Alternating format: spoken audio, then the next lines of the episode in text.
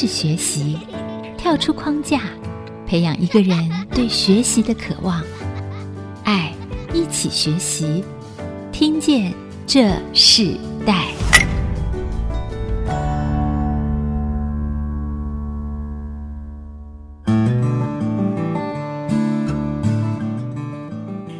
这里是爱惜之音竹科广播 FM 九七点五。你现在所收听的节目是《听见这时代》，今天的时代学习关键词，我们想跟大家分享的是室内设计走入社区团购热。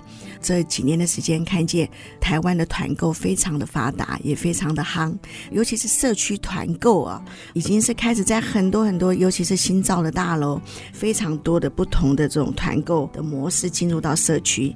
这几年，我们突然看到一个很特别的一个类别啊，就是在社区里头室内。设计或装修也可以做成团购，这是让我非常觉得惊讶的，而且甚至这个产业都可以客制化、可以量化的模式。那我们就针对这样的一个课题，我们今天特别邀请到来宾是水色空间室内设计工坊的负责人李博伟，还有他们的团队的成员王博玉副理来跟我们分享，在这个室内设计夯这个社区团购风潮底下，到底在做的是什么？那他们在这个领域里头又看见了什么？样不一样的机会，还有他们所看见的这个市场里头所发生的状况，甚至他们觉得这是一个对台湾的发展新的模式。先请水色室内设计工坊负责人李博伟来跟我们听众朋友问声好。主持人还有各位听众，大家好。那我们也请那个王博玉哦，王副理来跟我们听众朋友问声好。主持人还有各位听众，大家好。我们今天邀请到两位哦，两位都是设计师出身啊、哦。是。那博伟是我认识他很多年啊、哦，非常奇妙。我们家有一个房间也是他设计的。博伟他一路发展，他从原来的帮别人打工嘛，对不对？是。然后到后来成为一个事业的创办人，甚至已经成为一个集团的这个负责人啊、哦。这是一个非常特别的一个经历。所以我们先请博伟跟我们的听众朋友分享一下。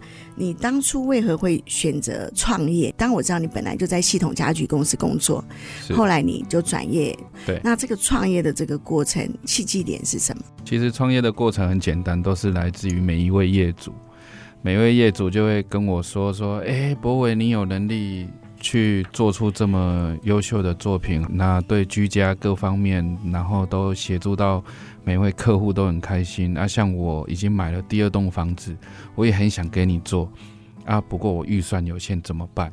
那在预算有限的情况之下，然后公司给的一些方向跟价格上面就比较高。那如果我自己跳出来的话，那我直接来跟那个工厂来谈，那我就可以压低非常低的金额。那也是一样，都是属于欧洲 F 四颗星的品牌产品。那五金配件也是德国进口的，反而它的单价上面已经减少了快要一半的金额啊！所以就借由这个机会，每一位业主给我的力量，那我就出来去创造了这一间的那个室内设计公司，我们的水色呀。刚认识你的时候，应该是刚出来创业嘛？对对。你在装潢我自己的房子的时候，我有看见一个很特别的事情。当他在帮我做那个橱柜的时候，为了找那个橱柜的锁扣，可以找半年。那时候我就记得你刚刚讲一个很重要的，我可能如果现在买，如果说没有等候的时候，我可能会买到比较贵的，而且不一定是质地是好的。所以我看你光找一个门锁就找很久很久。所以当初其实启动你创业很重要，就是你发现在市场整个。装潢的材料或工具的价格，呃，我们因为太急着要去做完这件事情的时候，其实会花比较大的成本。对，所以你认为你创造一个公司，可以让这个整个的室内设计里头的所有的平均的成本减少，那同时可以获得更好的作品，这是你主要的动机嘛？对不对？对，那你就创造一家就好。你为什么做了一个连锁的事业？会有那么多间，是因为各个地区的需求。像上个月我们开幕了台中，我们也是被很多业主给支持啊。那一直希望叫我们在台中也要开，桃园、台北也在反映。我觉得做一个设计师最基本的概念，只要做一件事情，只要有帮客户省到钱，这是第一个重点。第二个重点，我们在于产品的选择跟产品的所有每一个的测试的标准。我们把它提高一点，让客户可以用的时候，可以让他们感受到说：“哎，我帮你找了快要半年的一个五金配件啊，这个五金配件是非常优质的，而且不用花太多费用啊。您用到现在也还没有坏过啊？对，哎，用到现在都还没坏。嗯，重点不是它的时间，重点是我们在去审核这个产品的标准的时候是很严格的。那所以有给设计师一些时间的时候，我们提供的更优质的一些产品会给大家。因为依照你创业的概念，你希望有一个精致化，然后客制化，甚至在整个的掌控整个室内设计的品质和成本嘛，这要花很多的时间。那所以做一家店已经这么的投入心力，那你现在在不只是台湾，你在全球开始开立你的分公司，遇到最大挑战是什么？最大的挑战。嗯哎，时间不够用啊！其实我们现在手边的所有设计师都非常的优秀，只要是客户的要求需求，我就尽量就是把那个工作的责任上面也给设计师们知道。所以我们会在每个礼拜都会开会，开会的重点都来自于客户的所有的状况、问题，还有客户的需求。那我们都会一起开会，因为我们是团队在做事，所以我们不是由个人在做。其实每个设计师的技能各方面都很强，重点都来自于客户的需求。我们是一个团队。那像海外的部分，越南台商他曾经讲了一句话给我听，那个台商在越南二十几年了，然后他就直接对我们讲了一句话说：台湾的都很贵，我一栋房子我只要。台币六十万就做起来，你看你们报价就要报到一百万，那差在哪边？当下我就请他回台湾，我带他去跑我这边所有工厂，他看到的都是我们非常优质的产品之外，而且单价是想象中还要低。重点是越南他们是工在贵，材料非常差，那我们的是有优质的材料，七成都在于材料跟五金配件。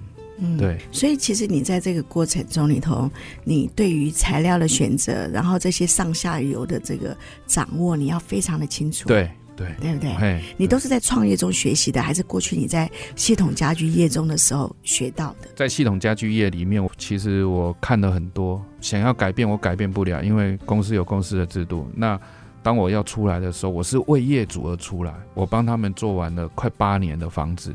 今天有什么维修？建商出了一个漏水的状况，我今天去处理的。漏水的状况在处理的时候是建商的问题。那我在帮他做的时候，我问说：“那我们做的所有的那个装修工程有什么问题？”他说：“博伟，没有，完全没有。”那我听到的那种心里面是非常开心的，甚至连楼下受灾户，然后他上来看到我们的产品的时候，就是说：“哎，有没有机会来我们家看一下？”现在其实台湾不是走精致，现在台湾走的是一个让人有一个温馨家的感觉，这个家很重要。这可能也是因为你后来提出了这个。室内设计可以在社区团购的这样子的一个概念哦，是。那我知道你提出这个概念的时候，其实有很多人不以为然。是。我们等会在下一段，我们来聊一下。你今天带了一个你们的很重要的伙伴博宇来到我们节目，他也本来好像不是学设计室内设计的，后来也学室内设计。你不但要去在那个所有的这样子一个同行里头同中求异，同时你要训练这些很年轻的伙伴们。然后你还要为客户服务，哇！你一天有多少时间啊来分配这样的事情？这也是在创业中不一样的经验。那我们先休息一下，我们在下一段我们继续来分享。我们稍后回来。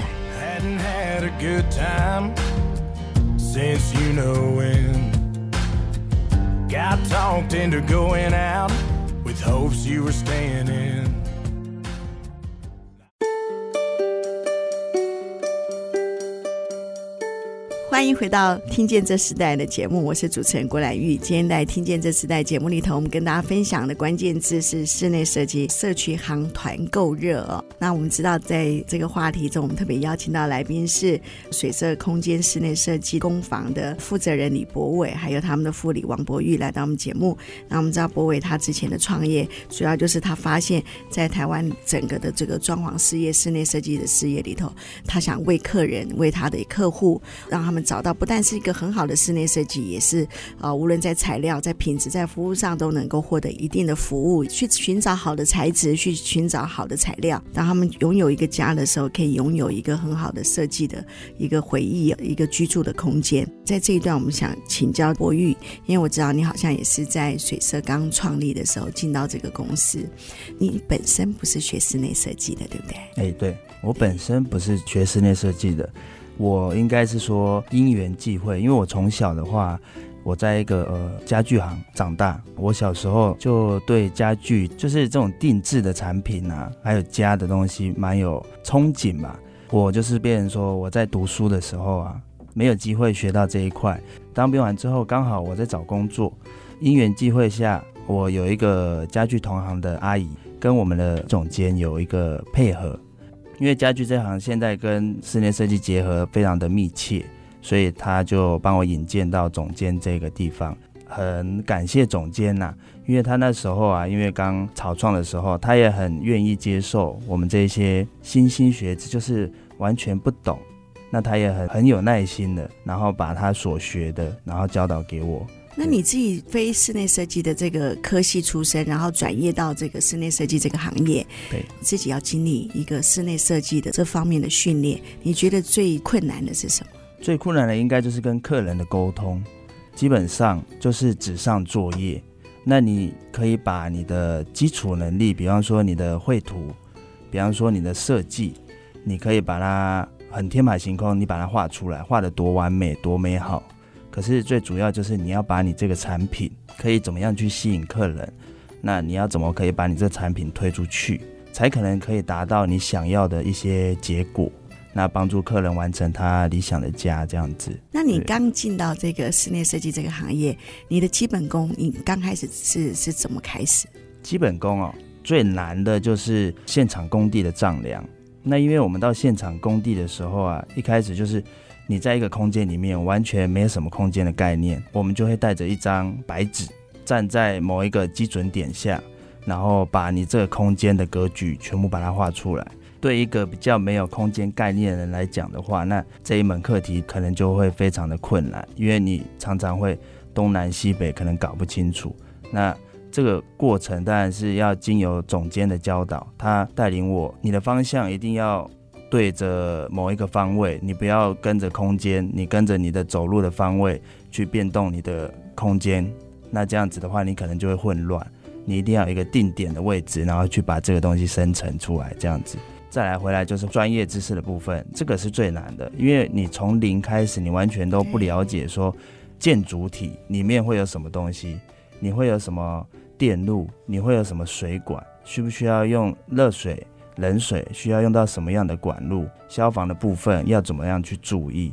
对，这些都是需要去花时间，然后遇到我们才学习到的东西。所以这个过程其实也是让你经历很大的挑战啊，不会。那你自己在带博玉的时候，他是当初是没有在室内设计上这边有经验的人。那你在带他的时候，那时候你就想说，就这么大胆的使用这样的年轻人带他的时候，培育他的时候，你觉得教这些年轻人最困难的是什么？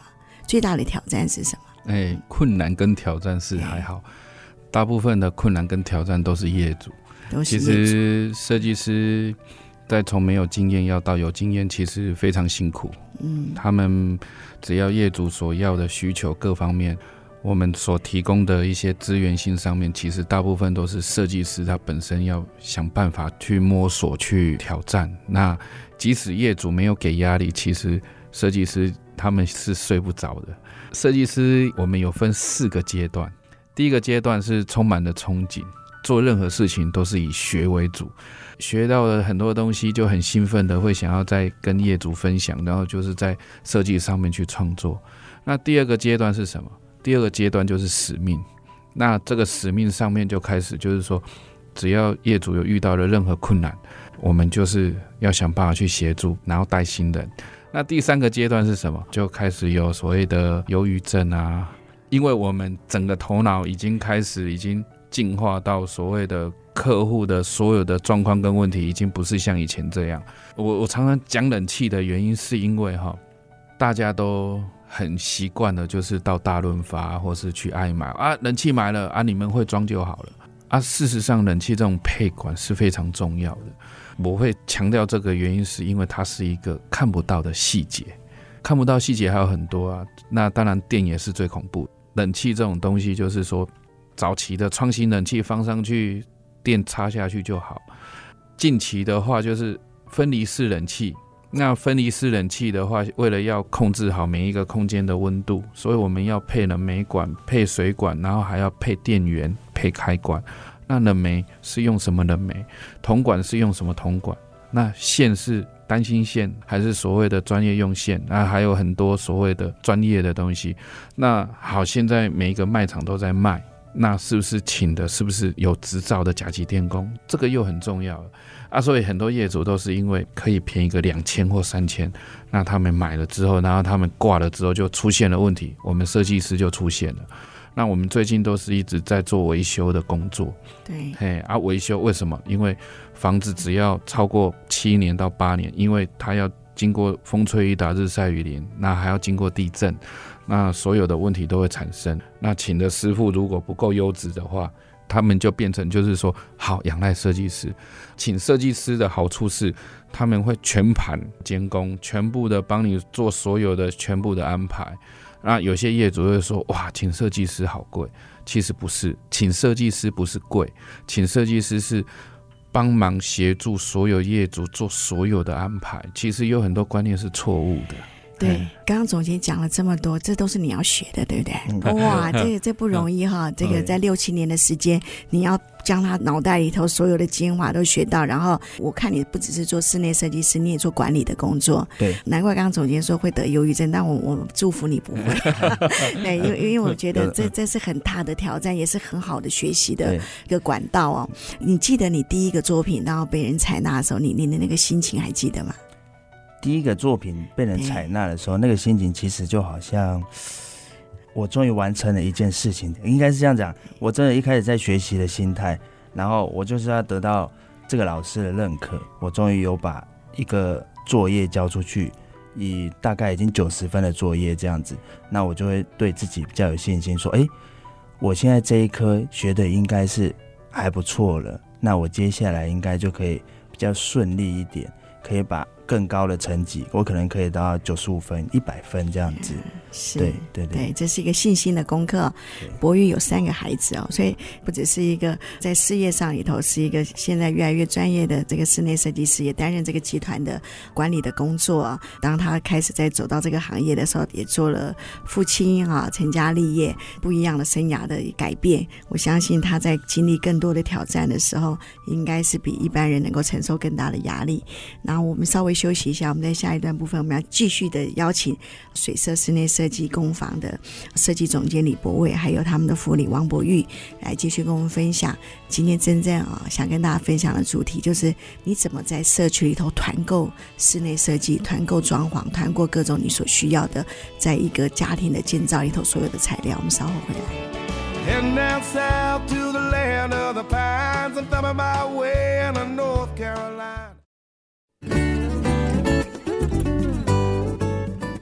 欢迎回到《听见这时代》，我是主持人郭兰玉。今天在《听见这时代》节目里头，我们要跟大家分享的是室内设计夯社区团购啊。那我们知道，在这个社区团购里头，团购的品项可能我们食衣住行娱乐都有。可谈到住的部分里头，这几年时间看见，不只是团购买房子，那有很多的社区，也有很多的业者在室内设计业，他们开始对于家具装潢、室内装修，甚至在购买家庭所需要的这种电。器器啊，呃，各样的设备里头，鼓励社区一起来团购哦。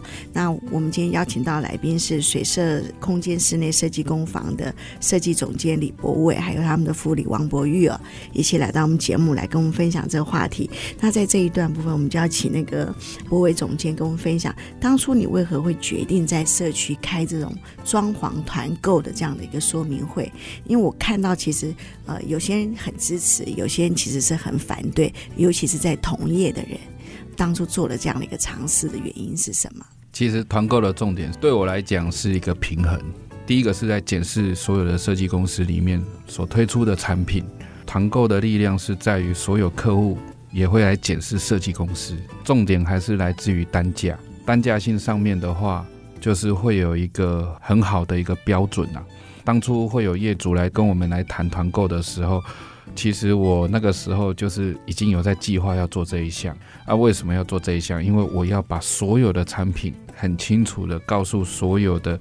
每位业主们，就是说，你们所现在所用的所有的产品都来自于欧洲的品牌，那五金配件都是来自于德国的品牌。重点还要回到一件事情，就是可以三到五天之内，然后可以进行做好完工的动作。那当然有木作或油漆或水电，那当然会延长它的工期。不过我们一定会在有一定的时效期间，会去做完工的动作。第二个部分是在于说，业主他们。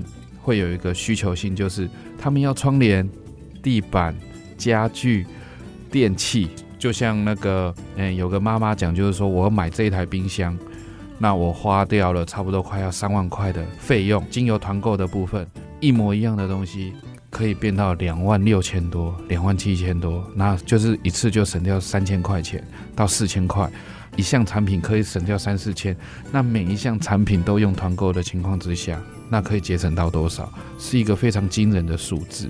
所以我们在办团购的时候，我们也刺激了我们现在整个环境地区那个销售成长嘛。那销售上面的话，虽然金额变低，不过我们的销售量变大了，消费者的接受度更高了。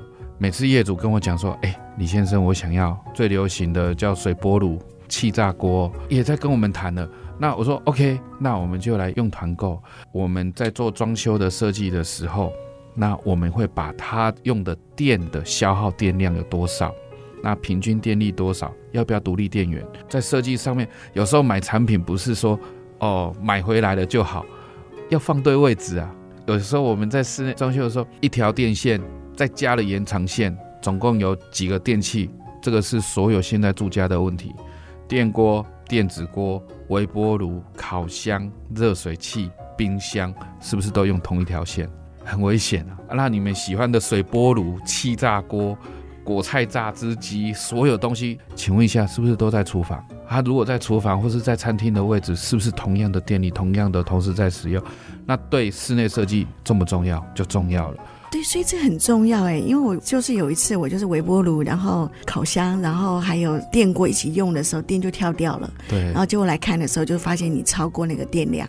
其实一般的人是不知道，但我觉得你们这个社区团购很很特别，就是你们不只是在协助客户购买这些家具或者购买这些电器用品，你们可以做检验的工作，也协助的工作，等于你们的专业融合在我们的生活所需要的这些项目里。然后这这是很好的。其实我们在私下谈到说，像冷气过去的冷气的冷媒其实是很危险的，对不对？对。然后你们在这个维修常常去勘检的时候，就发现其实很多的爆炸是因为呃冷气的冷媒引起的。我们可以说明一下。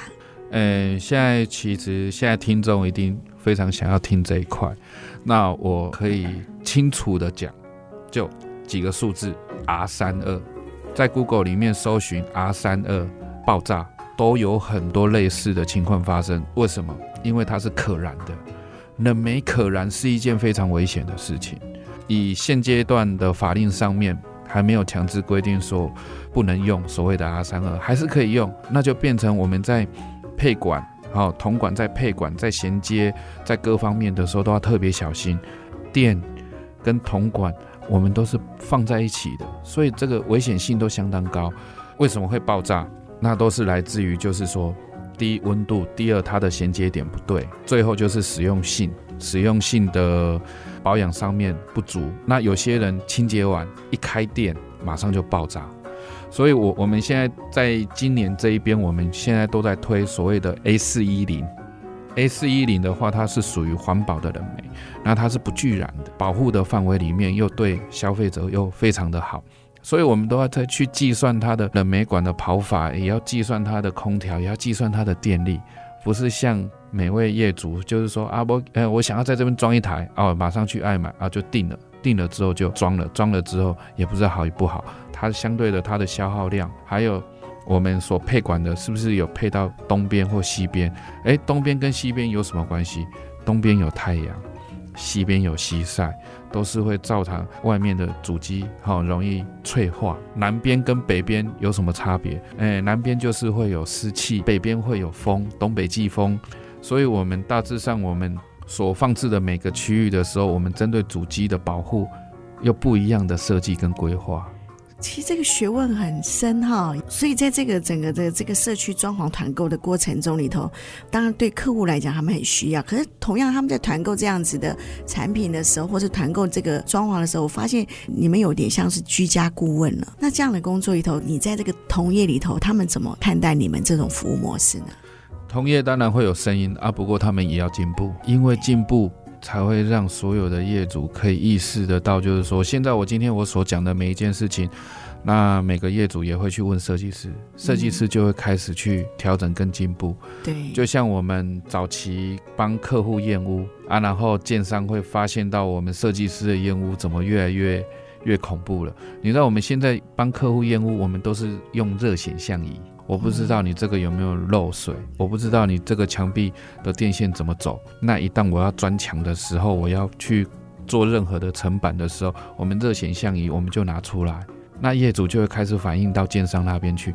那建商在验屋的时候，热显像仪就拿出来，那就是要确认每一个水管有没有渗水，有没有漏水。因为楼上是住户，楼下也是住户，一旦交了屋，很多东西一旦受损，是自己要负责的。楼上有有状况，楼下有状况，都是对自己有很大的伤害。光时间，光那个维修，不管谁赔，其实大家都累。听到这个水社的博伟总监讲完之后，就很想自己的家给他看一下哈、哦。我想听众朋友应该有。同样的心情，如我一样，装潢室内设计，它跟我们整个居家里头的深深浅浅，我们眼睛看得到的、看不到的，哇，很多的这些设备是有关系的。我们以为只是买一个电锅、买一个电器产品，其实它攸关我们所有的管路的这些设计哦。啊，一个设计师要做好多好多的工作，要学到很多很多不同的呃专业知识。那我们在下一段，我们就继续，我们来邀请那个今天他带来的伙伴博宇来跟我们分享。当你在讲那个。公司哦，跟其他的室内设计业是不一样的时候，在这个公司里头，你觉得学习到最大的成长，还有在这个公司里头一直发展不同的分公司，对这些新进的年轻的室内设计师来讲，是压力还是助力哦？我们稍后回来分享。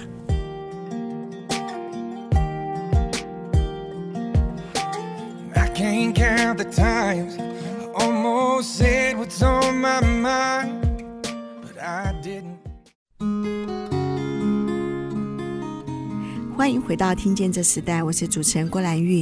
今天在《听见时代》节目里头，我们邀请到来宾是。水色空间室内设计的工坊的设计总监李博卫，还有他们的副理王柏玉啊。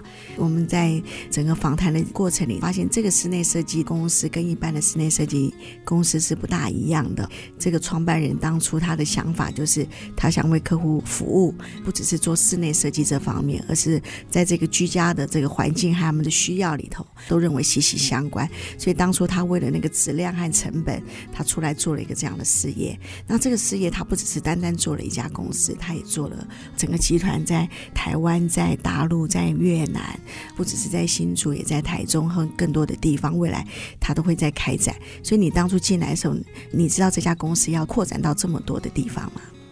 嗯，应该是我一开始进来的时候，其实我只想找一份稳定的工作而已。那没想到我跟着李总监之后，发现他的梦想是非常的远大的。那一开始，他从团购开始在经营这间公司，那经营新竹区这一块，发现团购这种东西对我们这一间公司有很大的帮助，也对这一群诶、欸、首购族的一些年轻人来讲是非常有帮助了。再来，我们就是推广到往后，团购做完之后啊，发现诶、越来越多的地方，比方说像刚刚我讲到其他区域，台中、台北、高雄的部分。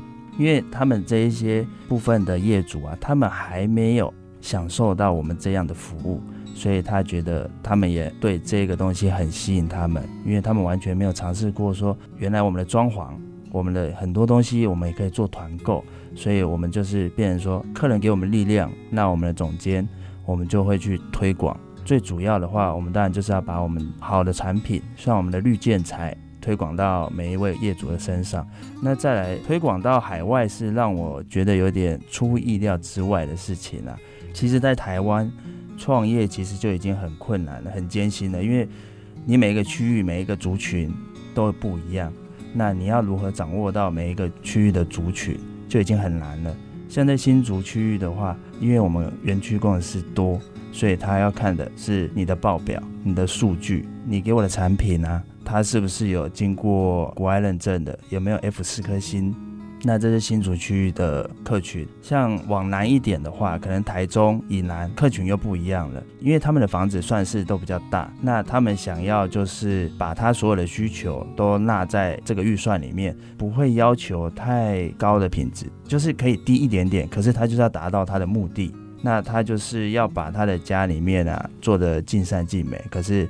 他就是要用这个价钱去做这个，应该说做到他想要的。中南部的很多客户，他希望每一样东西都有，都有，都有，对不对？他希望假抽霸的概念这样子。对。然后再往北的话，桃园以北那可能又不一样了，又不一样。那他可能就是说，没关系，你就帮我设计到，然后材质上面一定要达到一一定的标准，那价钱上面我们都好来谈这样子。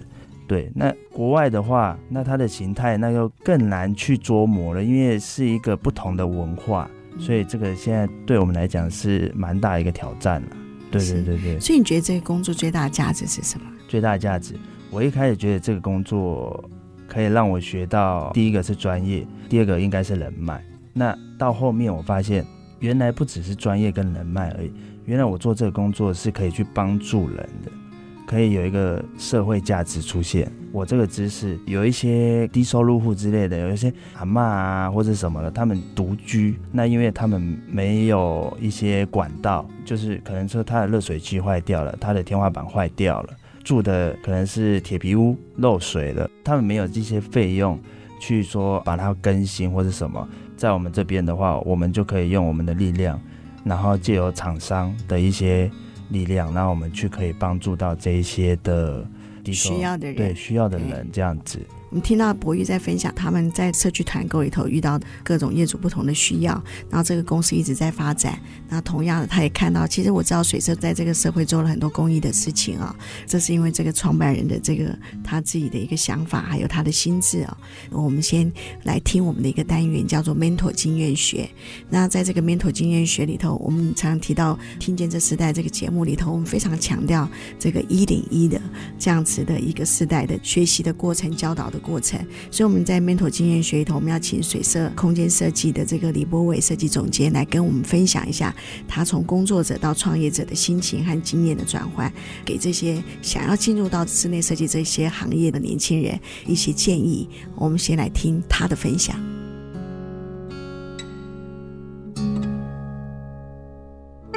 分享彼此的学习价值，建立良善的生命传承。Mentor 经验学，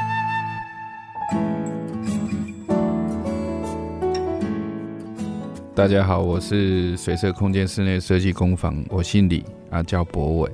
创业的心情上面跟经验的转换哈，事实上，其实创业的心情当初就是为了业主，我就是去协助业主去办到了很多事情。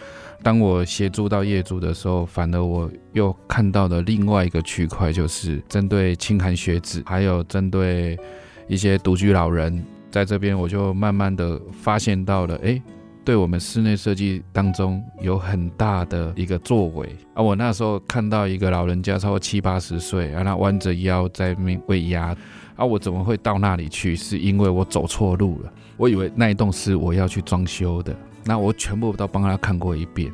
那我在看的过程当中，棉被是发霉的，窗户是打不开的，因为那个太过于老旧开不了。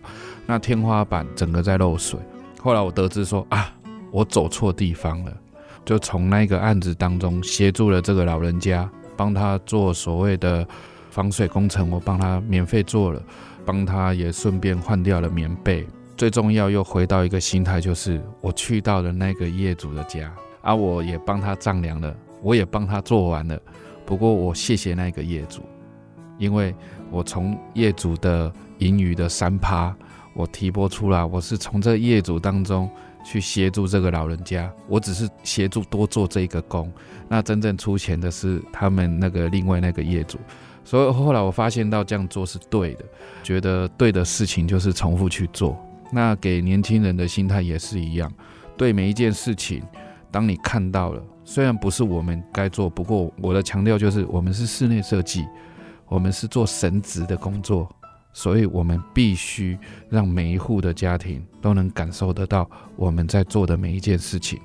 那一栋房子有了感动，有了感情，有了真的那一种付出的时候，业主其实是充满了感激。对我们感激的时候，其实就是我们一个很大的一个付出的力量。要当一个设计师也不简单。第一个，他没日没夜，像一般的销售业，他可能把这个产品卖掉就好。我们不是，我们要针对这个产品。我们要去研究它放在这个位置对不对，好不好？我们还要再去思考有没有合乎到人体工学，有没有合乎到安全。在建筑法规里面，凡是超过一百二十公分以上，都列为刑法啊。所以我们的柜子超过一百二，哇，那个设计师只要有让住户充满了危险，他们是在间接的在伤害每个业主。所以，要当一个设计师是一件非常需要很细心的人去看、去关照。一个玻璃在那边没什么，问题是小朋友有没有在？曾经有个妈妈讲说：“哎，不会，我天花板全部都要玻璃。”我说：“为什么要玻璃？因为玻璃漂亮。”我说：“不行，不是因为你想要而要去做。玻璃的东西它有重量，第一个。那第二个，玻璃的东西你后续的维修。第三个，当你用了十年。五年、十年之后，你要拆除它的时候，这些玻璃是要击碎的。那它是不是有稳固性？因为我们有地震，玻璃没有张力，所以它有可能受到挤压的时候，它就直接做爆裂的动作。所以有时候有些屋主他们在天马行空的时候，我们设计师就是要做监督，我们设计师就是要做到安全，我们设计师就是要做到无微不至的售后。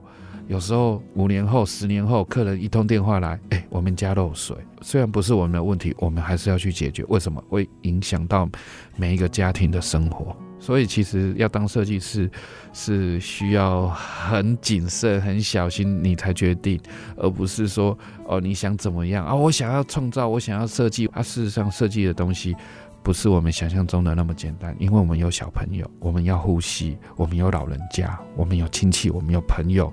太多太多要注意，所以也是要给各位听众，或是各位想要当设计师的朋友们，这个都只是一个小小的一个点而已。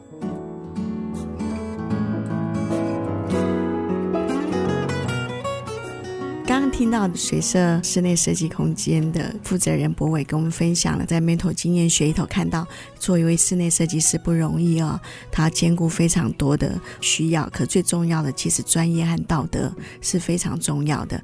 那我们今天也非常谢谢水色空间室内设计的博伟还有博宇来上我们的节目，谢谢你们。然后我们在节目最后的时候，我们要请博伟跟我们分享一首歌曲好吗？这一首我还蛮喜欢的，任贤齐的《永不退缩》。好，那我们就在《永不退缩》这首歌里头，我们要跟听众朋友说声再见。今天非常谢谢你们，谢谢，谢谢主持人，谢谢大家，谢谢大家。好，那我们下次再见，拜拜，拜拜，拜拜。连结世代，超越差异，富予建设邀请您，爱一起学习。